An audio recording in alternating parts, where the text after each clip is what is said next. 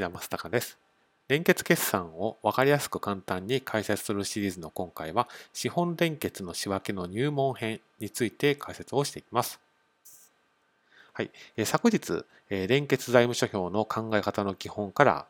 資本連結の考え方の基本について解説差し上げましたので、今回は資本連結の仕分けの方に入っていきたいと思っています。はい、こちらは昨日のスライドの復習になります。資本連結っていうのは、昨日の動画でお伝えしました、ダブリの解消の一つになります。親会社は子会社へ投資をしたら、子会社株式が発生しますし、子会社側では資本金とか資本剰余金が発生します。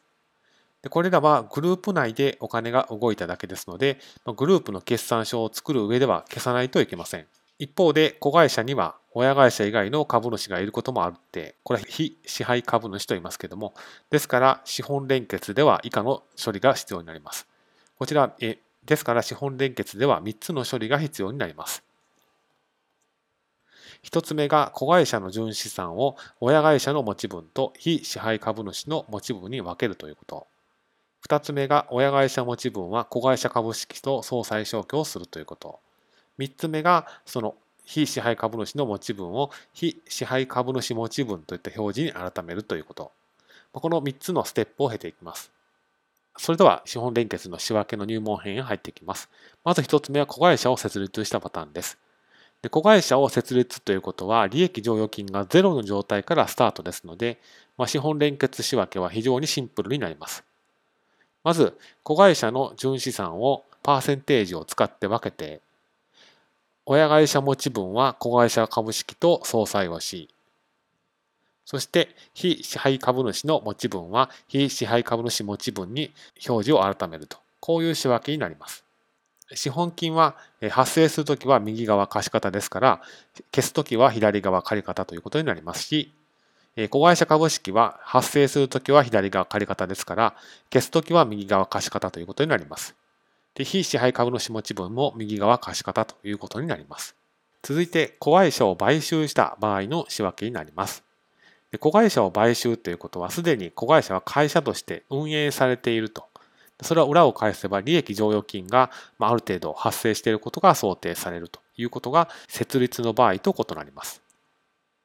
ですから、利益剰余金があるので、まあ、設立したパターンに比べると、少し難しくはなります。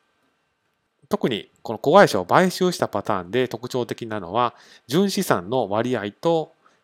イコールになる金額で買収するケースがかなり限定的ということは言えるからです。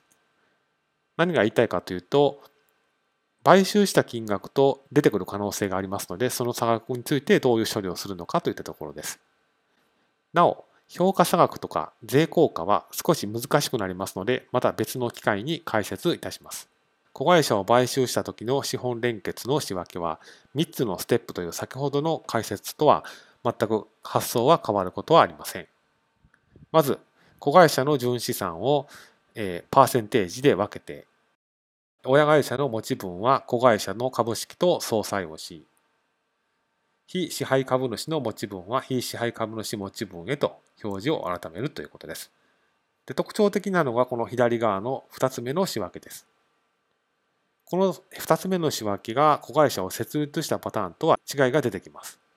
子会社株式の金額と親会社持ち分の金額に差が出てくることがあり、その差額についてはのれんとして会計処理をし、一定の年数で償却をしていきます。次回以降も少しずつ難しくなっていきますけれども、ぜひゆっくり進んでいただければというふうに思っています。